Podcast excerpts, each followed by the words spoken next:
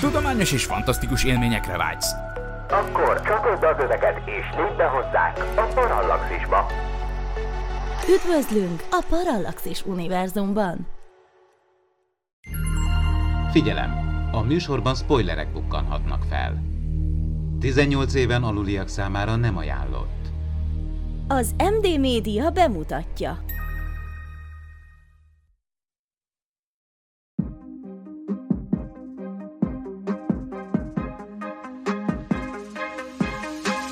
Tudományos és fantasztikus élmények Gézával, aki mérnök, Miklóssal, aki fizikus, és Ádámmal, aki nem.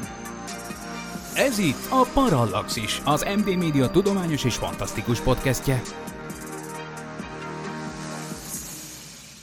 Sok szeretettel köszöntök mindenkit, ez itt a Parallaxis 103. része a mikrofonnál Horváth Ádám Tamás. Nem kevésbé nagy szeretettel üdvözlöm beszélgető partnereimet. Elsőként Pécsi Gézát, szia Géza! Sziasztok! És Vince Miklós, szia Miki! Sziasztok! Ezúttal egy hosszú időn keresztül mellőzött világról fogunk beszélgetni, amelyet egy modern feldolgozásnak hála kezdenek jobban megismerni és megszeretni az emberek. Ez a dűne világa, amely megértéséhez nem elég belemártanunk a lábunk a homokba. Éppen ezért a soron következő szubzsánerben a regény, a White szemben pedig az 1984-es filmváltozatról beszélgetünk itt a Parallaxis univerzumban. A Denis Villeneuve által dirigált 2021-ben bemutatott első részt ebben az adásban, a márciusban a mozikba kerülő másodikat pedig a március 15-én megjelenő Parallaxis extrában vitatjuk meg, persze más-más nézőpontból. Mai tudományos szempontból vizsgált filmünkben, tehát a távoli jövőben a bolygóközi királyságok korában járunk.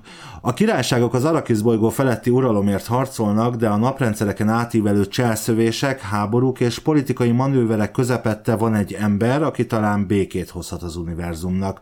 De ehhez harcolnia kell. Ellenséges bolygók, fantasztikus tájak, különös lények és az Atreidesek és a Harkonnenek visszájáé a terep. És egy szerelemé, amelyet egész hadseregek sem tehetnek semmisé. Na, ezután a hosszú bevezető után hadd kezdjem azzal, hogy ti egyáltalán értettétek a filmet? Értettétek, hogy mit láttok a vászton, a képernyőn? Ki kezdje? Szerintem kezdem én. Ja, helyes, tanult kollégámnak átadnám a szót. Túl jó vagy hozzám, ezt mindig mondom neked, Miki. Megmondom őszintén, én nem olvastam a könyvet, és nagyon szenvedtem a filmen. Tehát nem sok mindent értettem elsőre. Akármennyire is szeretem az kifit, szerintem ez egy, ez egy, ez egy nagy harapás azért.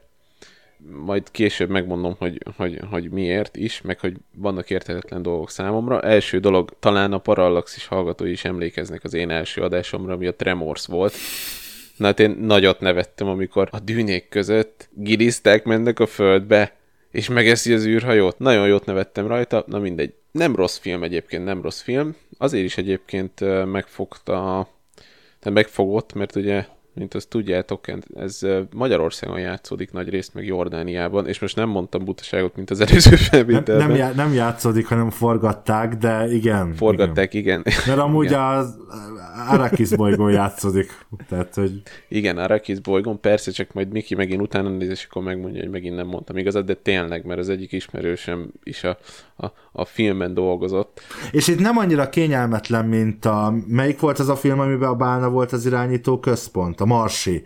A, a, az, az, az, az engem nagyon idegesített, hogy ezek a, az általám jól ismert építmények játszanak egy más szerepet, és nem tudtam elvonatkoztatni, hogy mégiscsak a Dunaparton a Bálnában vannak. Hát igen. Ez egy iszonyat fejlett civilizáció, jövőben járunk. Olyan űrhajóik vannak, amik lebegnek, tehát az emberek is levitálni tudnak, aktív pajzsuk van, meg minden, és mégis ilyen, ilyen kőépítményekben vagyunk, tehát hol a vas, hol az acél. Ez kiderül a regényekből, de nyilván a filmből nem, viszont azért ez kapcsolódik ez a kérdésem, hogy említetted, hogy skifi, de hogy valójában a dűne a skifi? Hát mi más? Én, én, nem, én nem gondolnám egyébként. Érdekes kérdés, hogy a Star Warsról én többször kifejtettem, hogy szerintem nem az, és hát hogyha arra azt mondtam, akkor, és konzekvens, konzisztens akarok maradni magammal, és konzekvens ahhoz, amit mondtam, akkor azt kell, hogy mondjam, hogy ez sem az, Tehát igazából ez pontosan inkább én speciál, de nem tudom, ez nem, ne higgyétek, hogy nekem van egy definícióm arra, hogy ez miatt mitől science fiction, meg mitől nem. De én azt érzem, hogyha én a Star Wars-ra azt mondtam, hogy az nekem nem sci-fi, hanem nem science fiction, hanem inkább egy, egy valamiféle fantasy, ami történetesen nyomokban űreszközöket, meg ilyesmiket tartalmaz, meg, meg, meg bolygókat, akkor erre ez persze fokozottan igaz, úgyhogy én kénytelen vagyok azt mondani, hogy szerintem nem science fiction, ami egyébként egyáltalán nem baj. Tehát én szerintem például Ray Bradbury marsbeli krónikái sem tartoznak ilyen értelemben a science fiction irodalomba, annak ellenére, hogy egyébként imádom őket, azokat a, a novellákat, amik abban vannak. Szóval de, de, de az még inkább védhető, mint ez. Szerintem itt ez az egész univerzum, ez sokkal inkább nekem az a polc, mint mondjuk a gyűrűk ura. Más kérdés, hogy persze valóban a jövőben játszódik, és űrhajók vannak. De ne kérdezzétek meg tényleg, hogy mi alapján húzom meg a határt, mert nyilvánvalóan nem tudom meghúzni a határt, tehát teljesen szubjektív dolog, de majd gondolkozom, hogy legyen egy definíció arra, hogy szerintem mi az. Valahogy én úgy érzem, hogy nem. Egy, nekem ez nem landolott nem úgy van, hogy amiben mondjuk van valamiféle hívjuk varázslatnak, és akkor a Star Wars-ban lévő erőt is így varázslatként besorolva, azok azért inkább a fantasyhez állnak közelebb. A... Van egy dolog, amit mondtál, hogy van benne varázslat, tényleg van egy ilyen mitikus elem, ami egyáltalán nem technikai, és nem is tudományos, és nem is lehet az. Van nekik például ez a természet felőtti erejük, amelyekkel például, ilyen akaraterővel tudják itt rákényszeríteni egymást ilyen dolgokra, ami tényleg olyan, mint az erő a Star Wars-ban, valóban, és lehet, hogy, lehet, hogy igen, lehet, hogy inkább itt ezen az okkult, okkult vonalán tudnám megfogni. Igen, lehet, hogy, lehet, hogy ez az, lehet, hogy ez egy tök jó dolog, lehet, hogy, itt, lehet, hogy ez az én bajom. Nem baj, nem, nem baj, nincs vele bajom amúgy. De lehet, hogy itt lehet meghúzni a határt, hogy ebben van valami az adott univerzumon belül is trans, transzcendens természet fölötti dolog. De legalább azt kell érezned, hogy erre egy tudományos magyarázat van. Itt viszont nem, itt nem erről van szó. Mint hogy az erő sem egy tudományosan megmagyarázható dolog, meg az adott univerzumon belül sem, és itt is ez a helyzet. Most hagy, hagy mondjak egy, egy, egy más véleményt, mert én egy kicsit máshogy gondolom ezt. Oké. Okay. Tehát, hogy ez a, szerintem a varázslat, de egyszer, egyszer pont te hoztad ezt szerintem föl, hogy a varázslat az lehet, hogy csak nekünk tűnik, tűnik varázslatnak, de annak a civilizációnak, vagy annak az ember csoportnak, aki ott él, az egy tudományosan bizonyított dolog. Volt az egyik adás, ahol ugye már pont a Looper volt, ahol ugye azt beszélték, hogy a mind control vizsgáltasd ki magad, és hogyha van rá hajlamod, akkor te is tudsz dolgokat Igen, mozgatni. igen, igen, ott is leszgett a léc. Igen. És mi van, hogyha mondjuk a jövőre, jövőben az, hogy te így, így mind controls fog tudni, fogsz tudni ha, használni, meg például telekinézis is adottságod lesz, az egy alap, tehát az benne van az emberben, csak még nem ismerték föl magukban, telekinetikus, bocs. De ez a jövőben ez meg lesz, és tanulható lesz, és akkor már nem varázslat. Ugye ezt is mondták, hogy amit például hogy a a, a Bibliában is, hogy ez a, a leszállt a felhőből. Jött egy felhő, és leszállt közénk, mi felszálltunk rá, oly Jó, Már az Ádám, Ádám már átment a párhuzamos retroverzumba, Tunyogi Orsival, bázd meg. Hát jó, igen, uh, igen.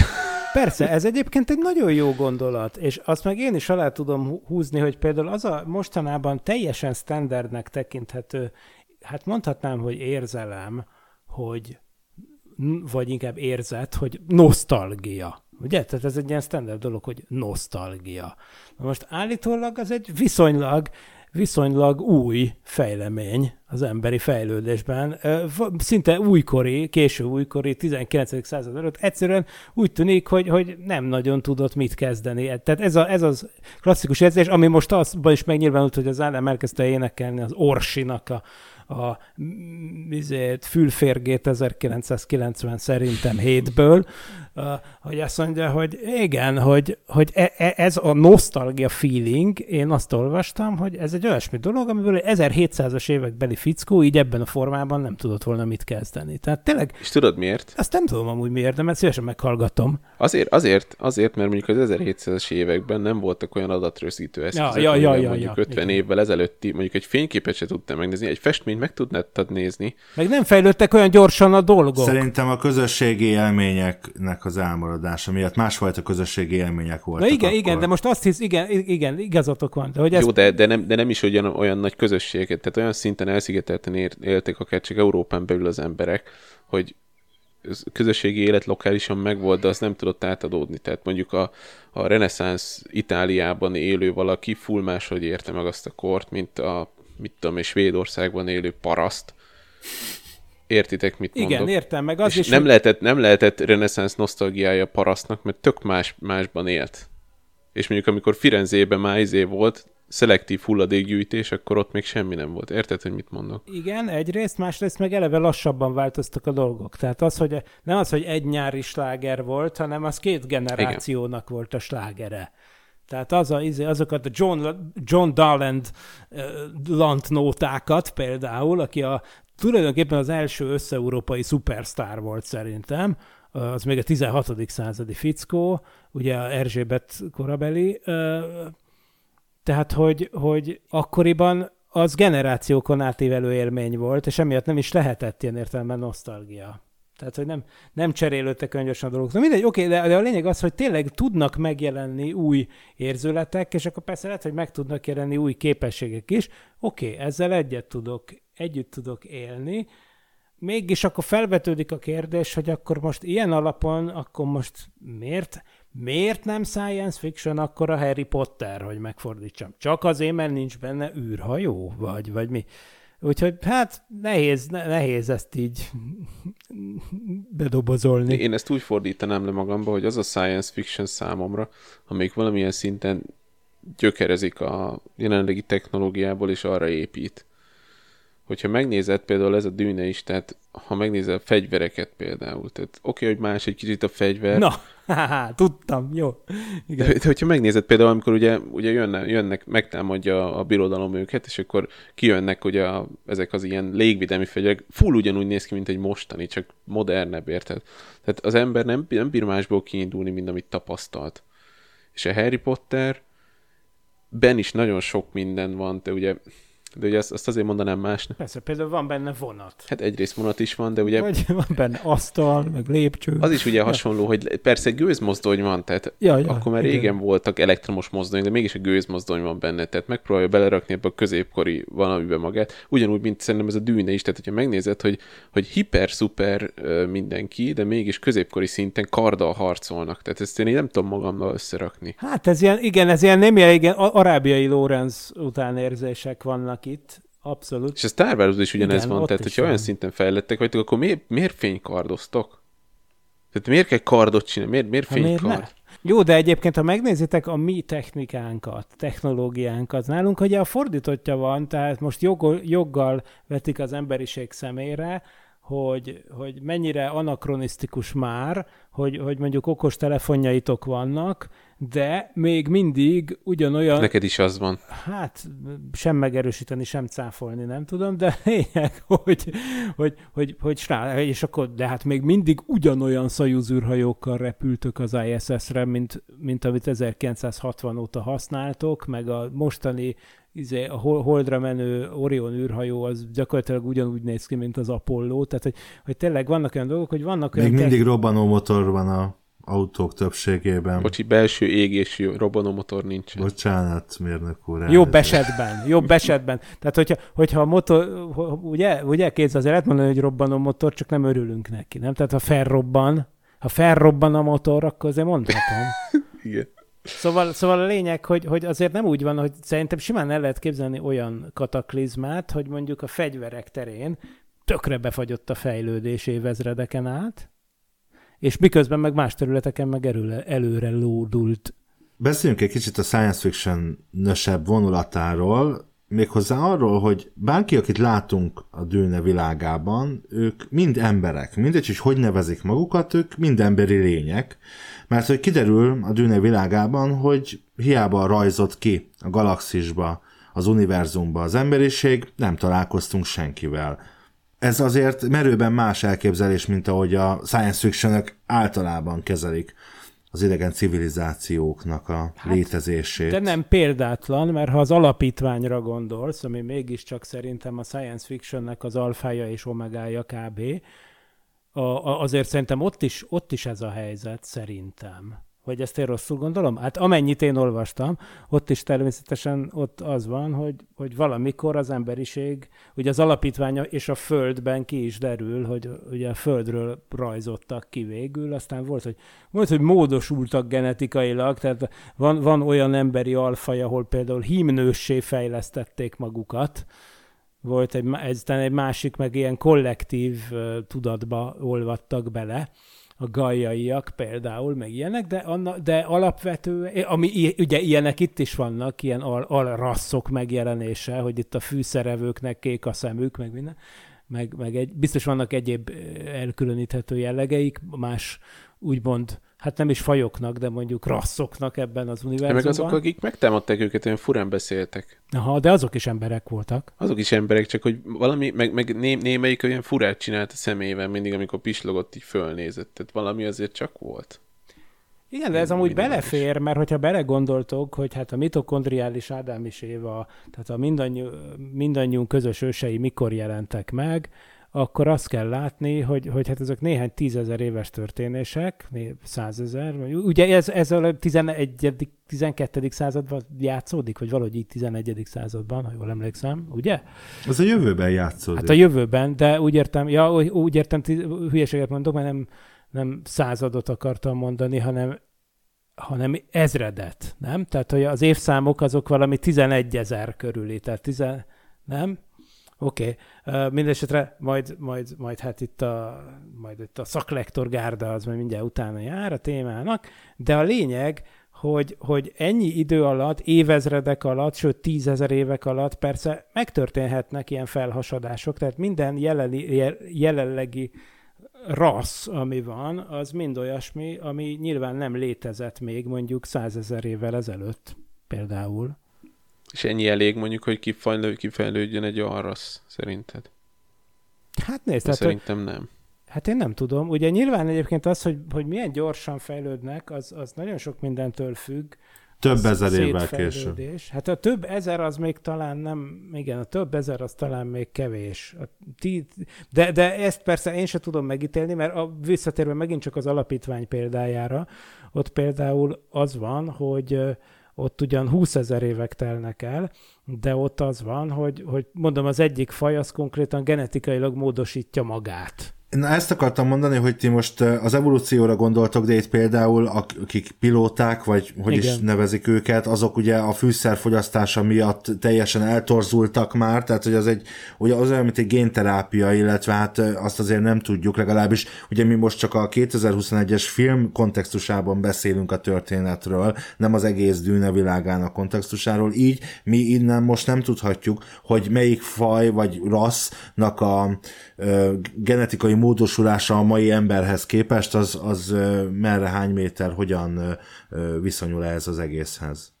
Így van, meg ugye azt se felejtsük el, hogy hogy az, az meg, hogy még ha csak evolúció is lenne, az, hogy milyen gyorsan fejlődnek valamik, az, az tényleg csak az evolúciós nyomásnak a függvénye, semmi másé. Tehát, tehát nyilván vannak azok a, mit tudom én, a, az ászkarákok, amik tök ugyanúgy néznek ki, mint mondjuk 300 vagy 400 millió évvel ezelőtt. Köz, medúzák tök jól el vannak, tök ugyanúgy néznek ki.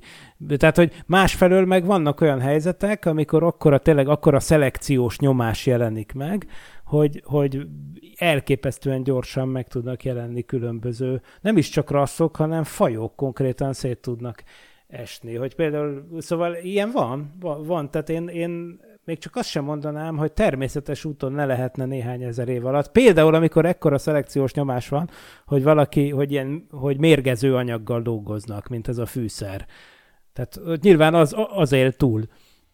Beszéljünk erről egy kicsit a fűszerről, mert ez igazából egy drog. Tehát ez a drogozásról szól. Arról szól, hogy ezek ilyen bárók, drogbárók, akik uralják a bolygót, ahol ez a drog beszerezhető, vagy megtermelhető. Igen, de ez több, mint drog, nem? Tehát, hogy ennek technika... Mindennek az alapja, Igen. az alfa és az omegája, ami nélkül az a társadalom az teljes mértékben összeomlik, bár érdekelne, hogy milyen társadalom van emögött, mert azt abból azért nem látunk Na várjatok, sokat. igen, ez a kérdés, hogy ez azért, ezt nem ér, ti, ti jobban otthon vagytok az univerzumban, a Dűne univerzumban, én be kell, hogy vajon, hogy egyáltalán nem.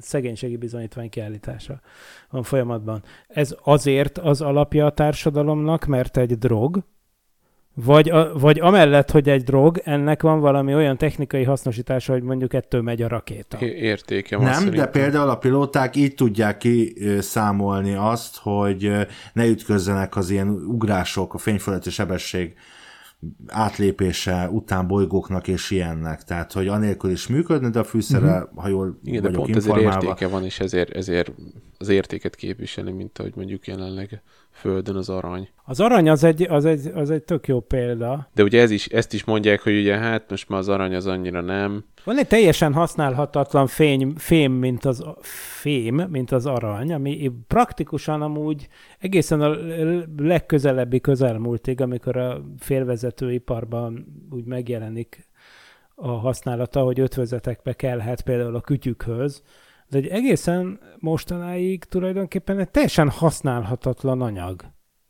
E, megszámolhatatlan mennyiségű ember ölte meg egymást az aranyért, például, annak ellenére, hogy nem csak, hogy nem egy létfeltétel, hanem konkrétan azon kívül, hogy fényes csillogó bigyuszokat tudtak belőle csinálni, ami jól néz ki, semmi, semmi igazi alkalmazás. Igen, nincs. de anyagi mi volt, tehát nem marja semmi, és ezért nagyon egyedülálló anyag, mert ugye csak a királyvíz Igen, igen de például eszközöket nem lehet belőle csinálni, mert ahhoz túl puha például. Ötvözetbe de persze értékáló, de, de értékáló ékszert lehet csinálni. Ami, hát de mi, mondjuk... mi az, igen, de ez az, hogy mitől adja rendelet hozzá az értéket. Ez nekem mindig ez a csoda az egészben, és ide akartam kiukadni. Mert létezik egy értékbozon. Értékbozon. Nagyon jó.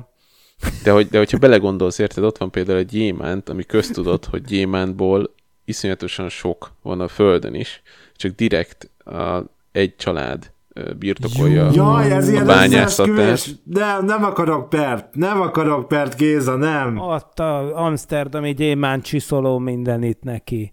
És ugyanígy egyébként az uránnak is lehetne értéke. Meg a lítiumnak is. Hát meg... az, no de várjál, jó, de az urán az konkrétan nagyon fontos. Tehát az használható valamire, lehet belőle energia. Hát van értéke, nyilván meg kell vásárolni. Jó, nem, nem, nem, nyilván mindenek van értéke, még pedig az az értéke, amit a társadalom hozzárendel. De most ugyanígy akkor azt mondom, hogy a kávé. Hát a kávé nagyon értékes. A kávé az, az mondjuk olyan, mint a, mint a fűszer, mint a, a, a dűnében a fűszer. Tehát példa. a kávét az ugyanúgy, te tőzsdén van a kávénak az értéke, érted? És a kávé az nem mindenhol él meg. A földön sem. És ugye kell hozzá még a cibet macska is. Ú, ez, ez egyre keményebb lesz. Egy kicsit rugaszkodjunk el a földtől, és ebben a izgalmas és nagyon látványos filmben. De várjál, nagyon... pedig pont ráfordultunk volna a cibet macskára. Nem baj, oké. Okay. izgalmas űrhajókat és közlekedési eszközöket is látunk, és nekem az egyik kedvencem a szitakötő, én így hívom, nem tudom azt a azt, azt, de jó, de jó, hogy Igen, gondoltam, ezt. hogy biztos érdekesebb, mint a, hogy hogyan szarja ki a macska, a cibet macska a kávét, szóval beszélgessünk inkább erről. Engem azért érdekelne, hogy nyilván nem láttunk bele a működésébe, de repülhetne-e az a... Jelen dimenzióiban én úgy gondolom, hogy nem. Egy, egy szitakötőre hajaz, ugye? Szitakötő az egy pici állat nagyrészt. Ugye mondták ezt, hogy még... Ez nagyon ijesztő. Ijesztő állat, való, való igaz. Hogy régen, amikor dinoszauruszok éltek, akkor elvileg szitakötőkből is ilyen nagyobb szitakötők éltek, ilyen egy méteresek. Ezt mondják a nagyon okos emberek. Jurassic, Jurassic, Dino lesz a sztár. A mesebeli, mesebeli parkban. nem tudtam, mi hiányzik még ebből az adásból. Ugye a, a szitakötő az egy, az egy kis tömegű állat. Tömegéhez képest a levegő ugye neki sűrű, és ezért elég akkora szárny, hogy azzal úgy keverje a levegőt, hogy lebegni tudjon és szállni tudjon. Na most a dűnébe ez a, ez a helikopter szerű szitakötő gép. Szitakopter. Szitakopter, nagyszerű. Ugye azt látjuk, hogy ez azért egy ránézésre egy 50 tonna lehet. Kivéve, hogyha olyan fémekből van, hogy kevesebb, tök mindegy.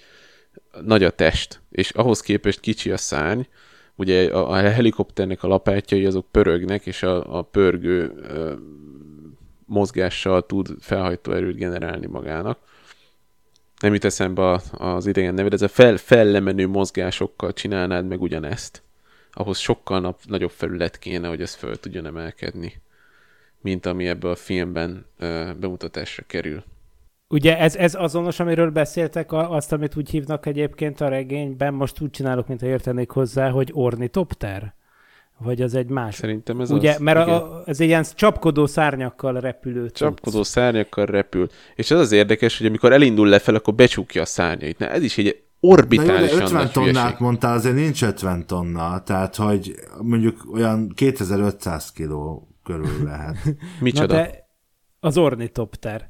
De, de az annyira nem, nem, tehát igazából ez egy nagyon Értem, érdekes... hogy akkor is kurva nehéz, csak azt mondom, hogy Figyeljetek, ez fölvet egy nagyon általános kérdést, és, és itt be lehet hozni azért a tudományt. az me- mekkora a dűne gravitációja? Hát már mint a, a világ. Az Arakisz bolygója, igen. Igen, az Arakisz bolygói, ez egy jó kérdés. Még jobb kérdés egyébként Anna azt megkérdezni, hogy milyen sűrű a légköre.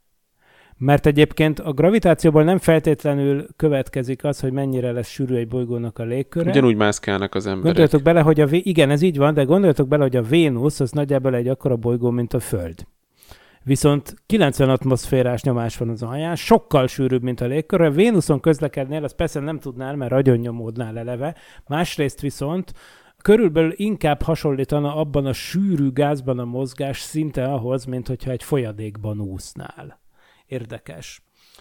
Ugye e, nem mindegy, pont az ilyen felhajtó er- erővel üzemelő szerkezetek esetén, hogy most ott mi van. Annak ellenére, hogy természetesen feltételezhetjük, hogy nagyjából nem rettenetesen sűrű, de azért, ha feltételezzük, hogy mondjuk tízszer nagyobb lenne a légkör sűrűsége, mint a Földé például, akkor az például ugyanolyan gravitáció mellett is lehetővé tenne más haladási formákat, például kisebb szárnyakat. Most erre például nincs adat, meg természetesen Budapesten idében, hogy, hogy, hogy izé repülnek itt a poró, a sivatagi por, meg ilyenek, ahogy repülnek szét, nincs az a benyomásunk, hogy amúgy itten nagyon er- sokkal erősebb lenne a légköri fékeződés, ami egyébként nagyobb felhajtó erőt tudna biztosítani, de nem is tudjuk kizárni. Az egy nagyon érdekes kérdés amúgy, hogy, hogy, az, e- hogy az emberek körülbelül azóta próbálnak csapkodó szárnyakkal repülni, mióta próbálnak repülni. És ez ehhez képest elég érdekes, hogy lényegében alig van mind a mai napig olyan repülőeszköz, ami csapkodó szárnyakkal üzemel,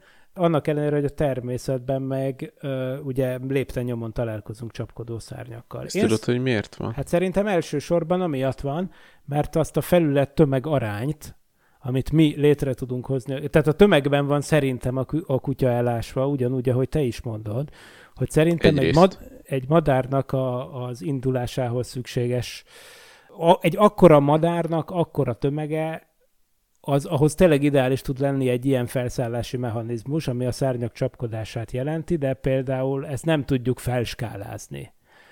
Mint ahogy valószínűleg amúgy a bazinagy pteranodonok se, meg a Quetzalcoatlus, meg az ilyen bazinagy pterosaurusok a Jura megkréta korszakban, azok sem amúgy szárnycsapkodással szálltak föl valószínűleg, mert egyszerűen túl nagyok hozzá. De, de neked erre van valami magyarázatszerűséged, ugye? Hogy milyen a parallaxis? Tudományos? Fantasztikus? Vicces? Elgondolkodtató? Olyan tökéletes, hogy kép sem kell hozzá? Légy részese tudományos és fantasztikus utazásainknak, lépj be univerzumunk színes világába, és légy a támogatónk! A részleteket keresd a Parallaxis univerzumban. Segíts tudományos ismeretterjesztő munkánkat, és más exkluzív tartalmak mellett hallgass premier előtt podcastünk legújabb epizódjainak lényegesen hosszabb változatát. Kizárólag a. Még több Miklós, még több Norbi, még több Géza, még több Ádám, még több Parallaxis Podcast. A hosszabb jobb. Patreon.com per Parallaxis.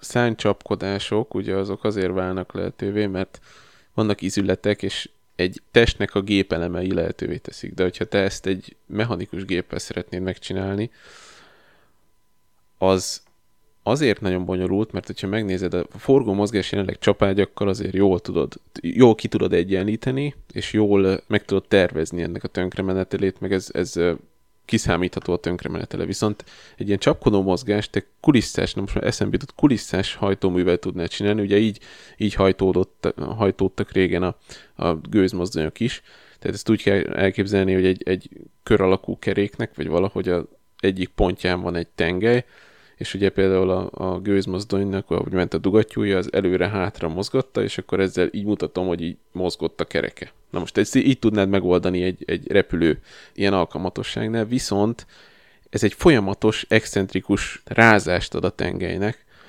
ahova nem tudnál konkrétan olyan csapágyat betervezni, hogy az, az sokáig bírja. És mondjuk, hogyha... Jó, jó, de azért tegyük hozzá, hogy léteznek ilyenek, csak, csak picik ugye megint csak az, hogy létezik ilyen rádióvezérlésű kis repülőszer, most már, ugye? De, de ugye megint igen. csak a tömeg, tehát kis tömegnél oké, okay, meg tudod csinálni, de ezt egy iszonyat nagy tömegnél te még vigyél is. Egyébként most utána néztem gyorsan, és egy Apache helikoptert, hogyha nézünk, annak 5 tonna az alapsúlya, és 10 tonnával tud felszállni. Tehát mondjuk oké, okay, akkor legyen itt 20 tonna, most kicsit fölélődtem, mindegy. Tehát 10 tonnánál ez már ezek már olyan szinten, tehát egy 10 tonnánál te erős dolgot is akarsz csinálni, és könnyűt is, az már így, tehát az nem lehetséges. Egy, egy idő után eljutsz oda, hogy a repülőgépeknél is van a duralumínium, ami még megfizethető anyag, és erős, viszont nem, nem véletlenül nincsenek ilyenek, mert egyszerűen nem tudnád megcsinálni. Maximum még ugye a kompozit, kompozit anyagok, meg a, meg a polimer kompozitokból tudnának ilyet csinálni, de annak meg megint csak ugye kiszámíthatatlan a tönkremenetele. Jó, mondjuk tegyük föl, hogy van egy bolygó, amin van egy olyan anyag, Na, a, igen. amiből egy olyan ötvezetet lehet létrehozni, ami nagyon ö, csökkenti, nagyban csökkenteni ennek a szitakopternek a súlyát, ö, tömegét. Mekkora tömeggel kéne rendelkezni ahhoz, hogy ez mondjuk két ember, hogy beleüljön, akkor igazából fel tudjon szállni ilyen Szerintem olyan 500 kilósnak kéne lennie, hogy ez így máson, csak akkor meg nem volt ott a... segédhajtómű? Csak úgy kérdezem. Nem. Oké, okay, mert hogy, hogy én is úgy láttam, hogy nem, csak közben meg azt olvasom például a Wikipédián, aminek van egy külön oldala arról, hogy a Dűne univerzum technológiája, amiben egyébként úgy írják, hogy hogy, hogy az bizony a, a szárnyak csapkodásával működik, de azért van jet power, tehát sugárhajtás is van, ami egyébként a stabilizációt és a hajtást segíti. Még egyszer, ez itt a regényen, az 1965-ös regényben szereplő szövegek alapján írták, tehát nem a film alapján, nem a 2021-es film alapján. És például az 1984-es filmadaptációban, ami ami hát velem, velem egy idős, ott, ott meg ugye egyáltalán nem is csapkodó szárnyal jelennek meg ezek a cuccok. Itt meg ugye csapkodnak a szárnyak, de nincs hozzá jet. Szóval érdekes. És egy bizonyos ponton, amikor belekerülnek egy viharba, akkor nem is csapkodnak a szárnyak, és ezt a vihart úgy hívják, hogy Coriolis vihar. Hát a Coriolis erőről már hallottunk itt a Földön is, de mi az, hogy Coriolis vihar? Hát ezt a Miki tudja. Hát a Miki hát nem tudja, kérdezem. a Miki nem tudja, mint hogy a Miki egyébként azt sem tudja, hogy mit jelent például az úgynevezett a Holtzmann effektus, ami például egyébként ebben az univerzumban egy olyan fizikai effektus, ami nagyon segíti itt egyébként a, a közlekedést, tehát lényegében a, az, a, Holtzman Drive-nak hívják azt a hajtóművet, ami, ami segít itt a fénynél gyorsabban működni. Ez egy tudományosan hangzó slang, ami azonban sem a regényekben, sem a filmekben nincsen tudtommal megmagyarázva, hogy itt konkrétan mi történik, ez csak a scientific gabli, gabligak, tehát itt, itt minden, itt ilyen, ilyen hát tudományosan hangzó duma. A Coriolis viharnál sem itt, itt csak megpróbáltam hát gondolkozni, mi a túró lehet. Ugye nyilván a Coriolis erő az valami, az egy tehetetlenségi erő, ami akkor lép föl, hogyha van egy forgórendszered, és akkor abban van egy a forgórendszerhez képest sebességgel mozgó objektumod, és akkor azt érzékeled, hogy, hogy bizony, bizony a forgórendszerben a, a, egy eltérítő, egy oldali, a sebesség úgy mondjam, akaratlagos irányához képest oldalirányba ható eltérítő erő elhúz téged. Ez az, amit a Kármán laborban tartott ilyen kis parallaxis labor bemutatóban is emlegettünk jó párszor, hiszen a Coriolis-erő az, ami amúgy minden vihart stabilizál a Földön, ezért vagyok bajban, mert hát ilyen értelemben nálunk minden vihar Coriolis vihar, ilyen értelemben nem, hiszen a Coriolis-erő az, ami a ciklonokat és anticiklonokat ideértve egyébként a hurikánokat is, ugye stabilizálja a Földön. De nem csak a Földön, tehát egy, egy, egy gömb alakú bolygó, tehát egy bolygón az mindenképpen, ami forog, Igen. ott ez az elő kialakul. Igen, igen. És attól függ az erő nagysága, hogy minél gyorsabb, mi, mi, milyen gyorsan forog a bolygó, meg hogy milyen gyorsan mozog a, az áramlás, ugye, amit el kell téríteni. Vagy éppen mozgás, hogyha mondjuk nem a levegő mozgásról beszélünk, hanem mondjuk valaki egy citakötő bigyóval repül, és biztos arra is hat Coriolis erő.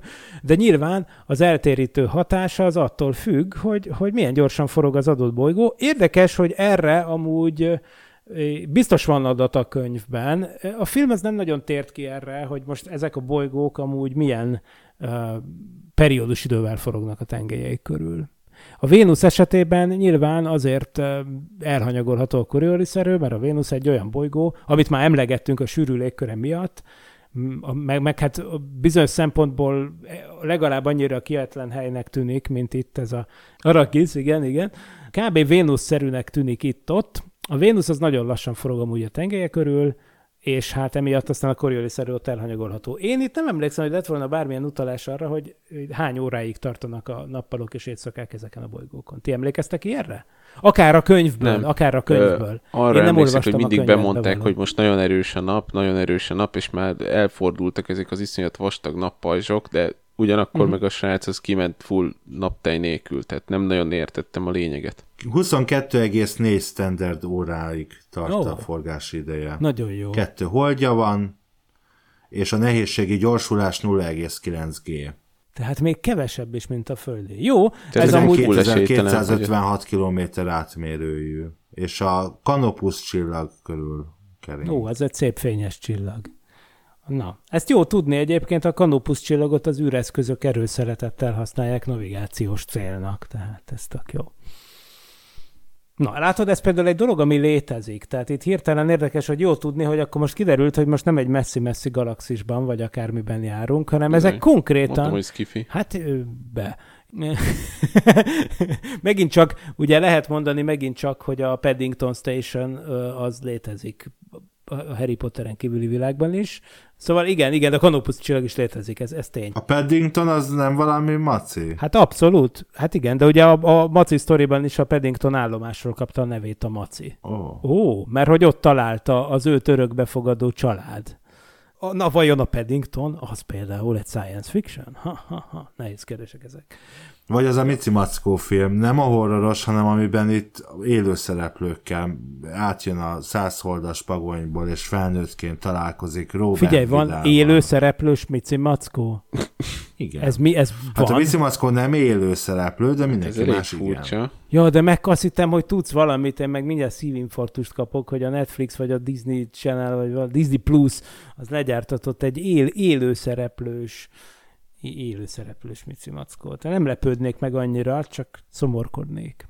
Hát Mici Mackó jogai már közkincs, úgyhogy. Géza már említette ezeket a Tremors homokférgeket. Hmm. Beszélgessünk egy kicsit erről.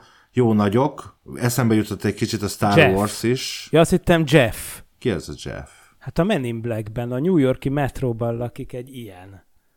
Megeszi, a Men in Black 2-be leharapja a metró kocsinak a hátulját, meg minden. Nem, nem, nem, nem. Viszont, viszont nekem most már bizonyítás nyert, hogy ezek szerint a Tremors, ez tudja, hogy ebből a dűne dologból merít, és abból képződött. Ahogy egyébként valószínűleg Lucas is a Dűne világából a, azt a, az nem tudom, én nem vagyok nagyon járatos Star Wars-ban, hogy az melyik bolygó, Ugye de a azt a Tatooine, a bolygót. Tatooine azonnal lenne.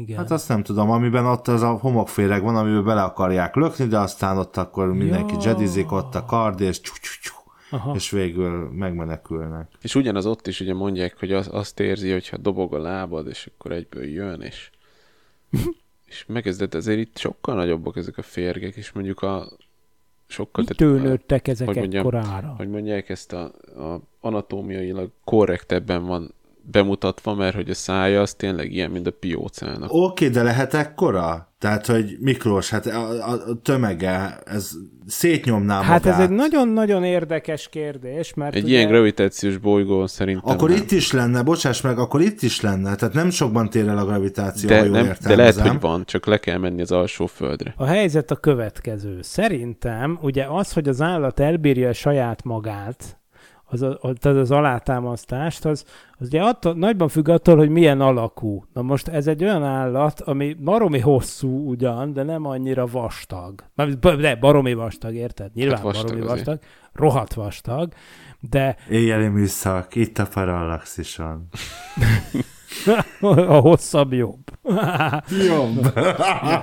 Jézus Krisztus. Na jó, szóval az van, hogy hát ez egy nagy állat, azt meg kell vallani, hogy hát hinnye azt a kajla kuty, It's big, very big. a kajla kutyumás, kutyumás kutya Úristen. úristenét, hogy mekkora, mekkora gilisztaja mászott ott elő a homokból. Na, szóval az van, hogy, hogy De nem ez a, mennyire vagány, amikor a végén áll rajta az ember, ezt így, így szörfözik rajta. Szóval szerintem természetesen nem létezhetne ilyen állat, mert nem tudna ekkorára nőni, meg eleve nekem rejtély, hogy ez mit eszik ilyen mértékben, hogy ott tudjon közlekedni. Továbbá, Űrhajót. továbbá az sem A triviális. fűszert. Jó, oké, hogy a fűszer, de ennyi? Tehát hogy ez elég ahhoz, hogy ilyen szép szál giliszta legyen belőle? Bizonyára. Viszont, viszont az érdekelt engem, hogy ez hogy tud úgy mozogni a homokban, mint hogyha kb. úgy úszna, mint hogyha vízben úszna. Szerintem ő is ember, mert nem találkozunk idegen lényekkel. Csak ő nagyon túltolta a fűszert. Tehát ez egy olyan, olyan user, aki nagyon túltolta. Super user. Na, szóval szerintem nekem azon kezdtem el ott a, a gondolkozni, hogy ha a homoknak a fizikai, homok mint granuláris anyag fizikai tulajdonságaiból indulunk el ki, akkor egy ekkora méretű állat, az tudna úgy haladni a homokban, mint amit itt látunk, és nekem erős a gyanúm, hogy nem.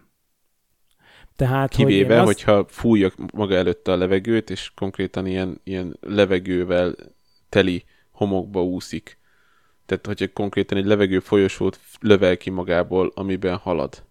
És hol, hol szívja be azt a levegőt a popsiából, vagy azt, hogy Nem, mert kidugja, az mint belülről, egy ilyen... belülről kiválaszt megette a gázt, fűszert, és abból szabadul föl a gáz. és azt fújja kifele. Kétségbe esetten próbálunk tudományt vinni ebbe. Szóval igen, szerintem egy ekkora állat, amúgy, ha nem lennének ilyen spéci megfejtések, mint amiket mondotok, akkor nem tudna ilyen módon vízszerűen úszni, mert, mert olyan erőláncok alakulnak ki a homokban, hogy egyszerűen nem, nem, nem tudna haladni benne. Legalábbis semmiképp Nem semmilyen ugye sebességgel. a földi griszta is perisztaltikával mozog. Lehet, hogy ő is úgy próbál, csak azért a lehet, hogy, tehát- lehet, hogy lejjebb ő is, mert az ugye csak akkor, hogyha megérez valamit, akkor látod, hogy fönt így elkezd iszonyat gyorsan jönni, de egyébként lehet, hogy lent alul ő ugyanúgy csak így elgirisztáskodik. Csak amikor följön, akkor kifújja a levegőt, és azt csak a fölül tudja, mert ott tudja fellazítani úgy a talajt, hogy és lehet, hogy egyébként nyálkás is ez a lény, és így csinál egy ilyen nyálka csusszancsot maga alatt, és akkor így végig csúszik rajta. Én azt gondolom, hogy Géza most már itt az idő, hogy kapja egy áltudományos műsort itt a Parallaxis univerzumban, mert a belső föld és ezek a fantasztikus uh, science fiction fantasy elgondolásait szerintem műsorért kiáltanak. Igen, meg sőt, eleve egy ilyen tematikus, ilyen ritka rusnya állatok az univerzumban című tematikus adás. A világ, az, az, az univerzum legrusnyább állatai. Uh, Top hát 10. figyeljetek még annyi, azt szeretném, de, de akkor most házi feladatnak nézzetek utána Jeffnek, jó? De azt akartam mondani még, hogy én azt hiszem, hogy például van az a sivatagi vakond a Szaharában, ami, ami tök cuki, az egy emlős állat, ahogy a neve is mutatja, és az konkrétan úgy közlekedik a vízben, mint ahogy ez a giliszta közlekedik ott a, a, a bocsánat, úgy közlekedik a homokban, mint a vízben, nagyon hasonló módon, csak ugye az pici, tehát ugye nyilván az, hogy mi a szemcse mérete az adott közegnek, és mekkora ennek a mérete, ennek az állatnak. Van egy optimális méret szerintem, hogy ha túl kicsi vagy, akkor nem tudsz úgy haladni, ha túl nagy vagy, akkor sem tudsz haladni, mert egyszerűen összenyomod, nagy méretednél összenyomod magad előtt a homokot, és azzal olyan erőláncot ké- képezel, amit aztán nem tudsz tovább haladni rajta, érdekes módon. De, de van egy köztes méret, de szerintem ahol, aminél tudsz így siklani kb. a homok belsejébe, de erre akartam mondani, hogy szerintem ez az állat ehhez túl nagy. Mekkorának kéne lennie az Arakisznak mondjuk a gravitációjának, hogy ez működőképes legyen ezekkel a férgekkel, homokférgekkel. Szerintem a gravitációval nincsen akkora baj, tehát itt nem a gravitációval van itt a fő probléma, mert ez elsősorban oldalirányú mozgást végez ez a cucc, igaz? Tehát, hogy jó, persze megy föl le is nyilván, de, de azért oldalirányban hát igen, halad. A, a X, XY tengely XY tengely mentén, ezért mondom, hogy a gravitáció szerepe másodlagos, tehát én abba sem nagyon mennék bele, hogy feltétlenül összeroppanna a saját súlya alatt, mert oké, okay, hogy bazi hosszú, de hosszához képest annyira nem magas, tehát ha azt mondod, érted, hogy egy mamutfenyő az stabil tud lenni a Földön, akkor most én nem mondhatom egy ilyen gilisztának, hogy ez nem, nem tudná saját magát elbírni, mint egy élő szervezet. Szóval szerintem ezzel nincs ilyen szempontból gond. Én szerintem nem a gravitáció itt a lényeg, hanem a szemcse tulajdonságai ennek a közegnek, amiben kúszik. És én azt gondolom, hogy hát hogyha olyan szemcseméretű, meg olyan struktúrájú a homok szemcse szemcsék minősége ezen a bolygón, mint a Földön, akkor én azt hiszem, hogy ez a dolog mondjuk hát 5-10 méternél hosszabb, és ennek megfelelően mondjuk fél méternél szélesebb, nehezen tudna megkezelni, hogy, hogy az úgy tudna menni, úgyhogy ne akadjon meg. Tehát, hogy ne, ne alakuljanak ki körülötte olyan erőláncok, amik meggátolják a továbbhaladását. Ugye az erőlánc az az, amikor a homokszentsék ugye nem tudnak elgördülni már egymáson, hanem egymásnak préselődnek. Ezt használjuk ki, amikor homokvárat építünk, amikor jól összetömörítjük, hogy, hogy, hogy kemény legyen. Tehát ugye a homok az úgy lefolyik, de hogyha elkezded paskolni a homokot, és jól összenyomod, akkor tök kemény lesz, és akkor, akkor már nem dől fel a homokvár. Ugye? Van ilyen. És ugye én ezt gondolom, hogy itt ez történik, hogy az állat megy, az olyan mértékben nyomja maga előtt össze a dolgot, hogy megakasztja saját magát. Szerintem, hogyha mondjuk tizedekkora lenne, akkor lehet, hogy több esélyt látnék arra, hogy tud működni. De ez elsősorban nem a gravitációtól függ. Öntvényeknek a magját is homokból csinálják. Pont így, hogy összenyomják, és utána csak meg kell ütögetni, és kirázódik a homok. Bocsánat, hogy bele Szóval nem, hát ez nagyon jó, igen, így van. Te ilyen ipari folyamatok, kerámia készítésnél is, igen, abszolút. Csak ott meg ki is kell légetni. Még, még én annyit tennék ehhez hozzá, hogy amikor ment a gurista vagy valami, nem nagyon látjuk, hogy kijönne a homokból. Jó, mondjuk pont a végén egy kicsit kijött, mert állt rajta az emberke, de mi van, hogyha mondjuk a testét tulajdonképpen a két homokfal merevíti, tehát hogy nem nagyon jön ki, és felhasználja ugye ezt a tulajdonságát is a homoknak. Tehát, hogyha mondjuk kiszenné, hogyha úgy lehetne mondjuk megölni ezt a gilisztet, hogy kivennéd a földből, szétfolyna. Uh-huh. Jó, de ha merevít, ez a, ugye megint visszaérünk a problémámhoz, ha merevíti, akkor nem tud benne haladni. Való igaz. Tehát ez az én problémám, hogy igen, ja, de akkor de, hogy De megy? lehet, hogy folyik benne. Lehet, hogy egy bizonyos, lehet, hogy egy bizonyos nyomás hatására folyossá válik. Igen, tehát hogy ők a külső felülete konkrétan az, az, az, egy, az, egy, az egy folyadék halmaz állapotúvá válik, és mivel, hogyha folyamatosan egy olyan bőre van ennek a gilisztának, Hát rohadt jó dolgokat találok most ki. Olyan bőre van, gondoljátok el, hogy folyamatosan, folyamat, tehát úgy megy, mint egy lánctalpas gép, csak az egy ilyen ez egy ilyen henger palást alakul át lánctap. Ez, ez nagyon kemény vagyok komolyan. Beírjuk az ötöst. Na de várjatok, várjatok még azért arról ejtsünk néhány szót, hogy azért tényleg ebben űrhajóznak ebben. Ebben, ebben a filmben űrhajóznak. Tehát ezek eljutnak egyik, galaktikus birodalmakat, hűbéri, hűbéri viszonyokat tartanak fönt, kozmikus izé, bolygók, meg minden. És a főgonosz az egy takosz chipsben lakik. Miklós, az az igazság, hogy ha már űrutazás, akkor az, az, sajnos, az sajnos csak a támogatóink fogják hallani, mert most oh. elérkezett az idő, hogy búcsút vegyünk mindazoktól, Szegény támogatók. hallgatóktól, akik... Én támogatnám a paralaxist.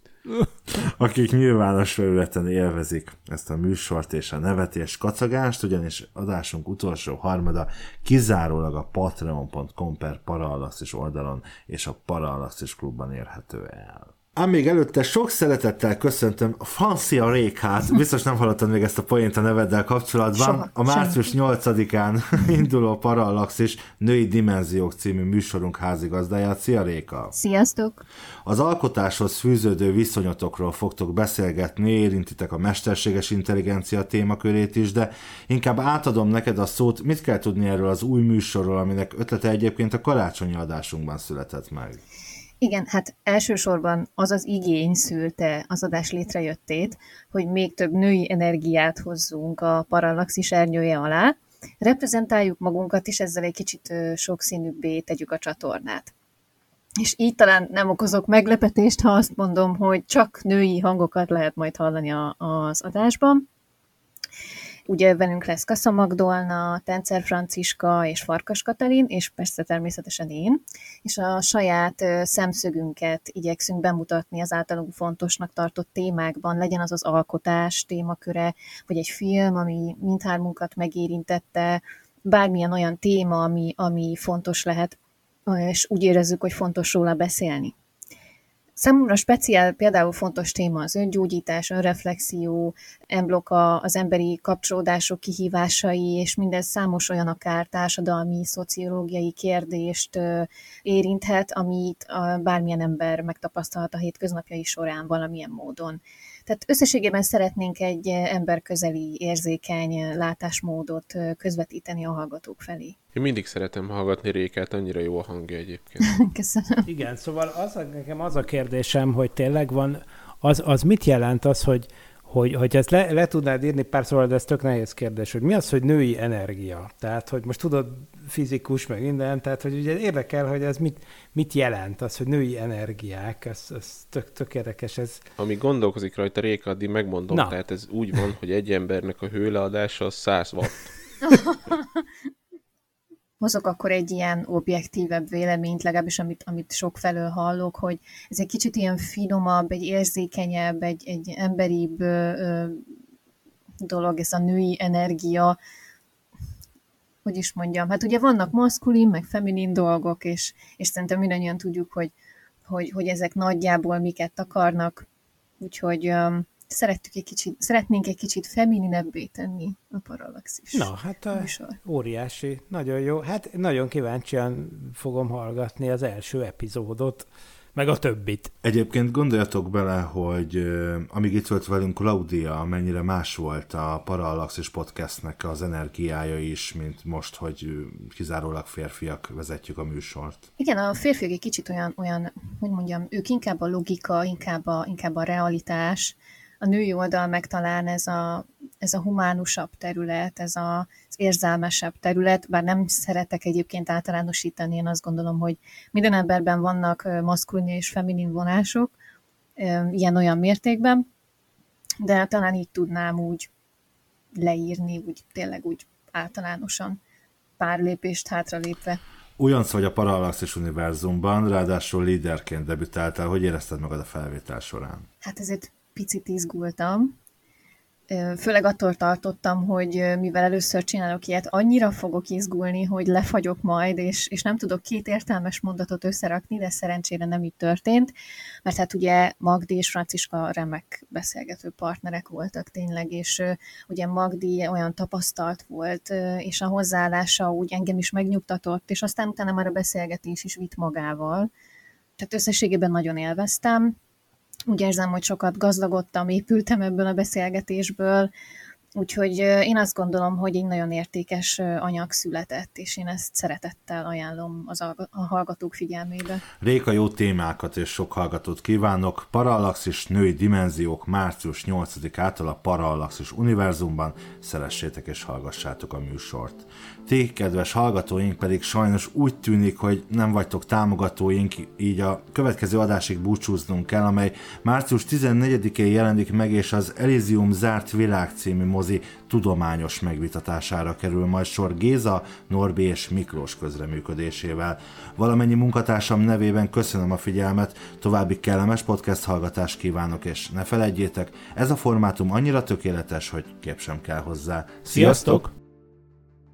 Nem volt elég a tudományból és a fantasztikumból? Olvasd a parallaxis.emtv.hu, lájkold a Facebook oldalunkat, nézd a YouTube csatornánkat, és hallgassd a Szokolébresztőt a Tilos Rádióban. A Tudományos Újságírók Klubja és a Tudományos Ismeretterjesztő Társulat által a Juhari Zsuzsanna díj külön díjával jutalmazott blog podcastjét az MD Media készítette. Kreatív producer Horváth Ádám Tamás. Hamarosan jön a következő rész.